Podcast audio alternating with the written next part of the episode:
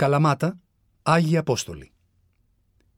Η Καλαμάτα ήταν η πρώτη πόλη που κατέλαβαν οι επαναστατημένοι Έλληνες στις 23 Μαρτίου του 1821 και μάλιστα χωρίς να χρειαστεί να δοθεί μάχη.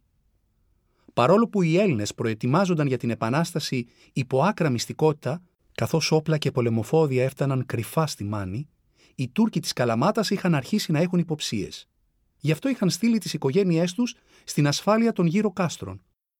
Ο Παπαφλέσσα και οι άντρες του κυκλοφορούσαν φήμες για την ύπαρξη επικίνδυνων ληστών γύρω από την Καλαμάτα, έτοιμο να επιτεθούν στην πόλη. Ο διοικητής της πόλης, Σουλεϊμάν Αγάς Αρναούτογλου, κάλεσε τους προκρίτους της Καλαμάτας για να τους εκφράσει τις ανησυχίες του. Οι Έλληνες πρόκριτοι έπεισαν τον Αρναούτογλου ότι οι 150 Τούρκοι φρουροί της πόλης δεν ήταν αρκετοί για να την προστατεύσουν από τους ληστές. Μάλιστα, για να τον πείσουν για την εντιμότητα των προθέσεών τους, προσέφεραν τα παιδιά τους ως ομήρους.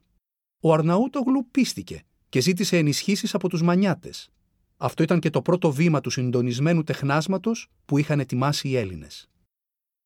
Στις 20 Μαρτίου έφτασε στην πόλη ο Ηλίας Μαυρομιχάλης, γιος του Πετρόμπεϊ, με 150 μανιάτες. Λίγο μετά την άφηξή του, έπεισε τον Αρναούτογλου ότι για να προστατεύσει την πόλη χρειαζόταν περαιτέρω ενισχύσεις. Από τις 22 Μαρτίου, ελληνικά σώματα άρχισαν να παίρνουν θέση γύρω από την πόλη, με αρχηγούς τον Κολοκοτρώνη, τους Μούρτζινους, τους Καπετανάκηδες και άλλους. Ο Παπαφλέσας και ο Νικηταράς με τα δικά τους σώματα περικύκλωσαν την Καλαμάτα από τη δυτική πλευρά. Ο Αρναούτογλου δεν είχε πια δρόμο διαφυγής. Είχε πέσει στην παγίδα. Ο Ηλίας Μαυρομιχάλης το συμβούλεψε να παραδώσει την πόλη χωρίς αντίσταση.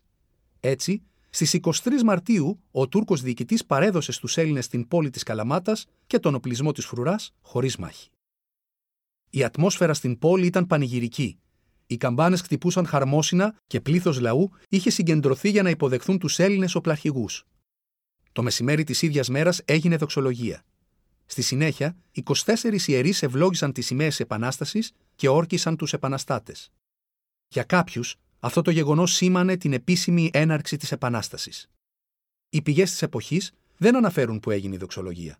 Σύμφωνα με την παράδοση, έγινε στους Αγίους Αποστόλους, τον μόνο γνωστό σωζόμενο βυζαντινό ναό της πόλης. Από το 1947, κάθε χρόνο στις 23 Μαρτίου στο εκκλησάκι των Αγίων Αποστόλων τελείται επιμνημόσυνη δέηση εις ανάμνηση αυτού του γεγονότος. Κατά μια άλλη θεωρία όμως, η δοξολογία έγινε σε μια άλλη εκκλησία, τον Άγιο Ιωάννη τον Πρόδρομο, ο οποίος καταστράφηκε το 1844.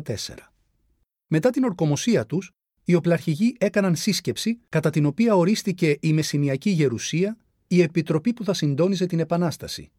Ω αρχηγός τοποθετήθηκε τιμητικά ο Πετρόμπεϊς Μαυρομιχάλης, στον οποίο δόθηκε ο τίτλος Αρχιστράτηγος των Σπαρτιατικών Δυνάμεων. Σε αυτή τη σύσκεψη συζητήθηκαν οι επόμενες κινήσεις και όπως μπορεί να φανταστεί κανείς, υπήρξαν διαφωνίες. Τελικά αποφασίστηκε ο Κολοκοτρόνη με τους Παπαφλέσα, Αναγνωσταρά, Κεφάλα και άλλους οπλαρχηγούς να κατευθυνθούν προς το κέντρο της Πελοποννήσου, όπως είχε προτείνει ο Κολοκοτρόνη, για να καταλάβουν την Τρίπολη πριν προλάβουν οι Τούρκοι να λάβουν ενισχύσεις. Ο Πετρόμπεϊς μαζί με τους πιο ηλικιωμένους προκρίτου έμειναν στην Καλαμάτα για να συντονίζουν τον ανεφοδιασμό των επαναστατών. Οι υπόλοιποι Μεσίνοι και Μανιάτες οπλαρχηγοί ανέλαβαν να πολιορκήσουν τα μεσηνιακά κάστρα. Η Μεσηνιακή Γερουσία δημοσίευσε στις 23 Μαρτίου και το πρώτο της επίσημο έγγραφο. Ήταν η προειδοποίησης εις τας ευρωπαϊκάς σαυλάς η επίσημη κήρυξη της Επανάστασης. Το κείμενο, που φέρει την υπογραφή του Πετρόμπεϊ Μαυρομιχάλη, εξέθετε τα αιτήματα που παρακίνησαν τους Έλληνες να πάρουν τα όπλα εναντίον της Οθωμανικής Αυτοκρατορίας. Η εικόνα της Καλαμάτας έχει σίγουρα αλλάξει από το 1821.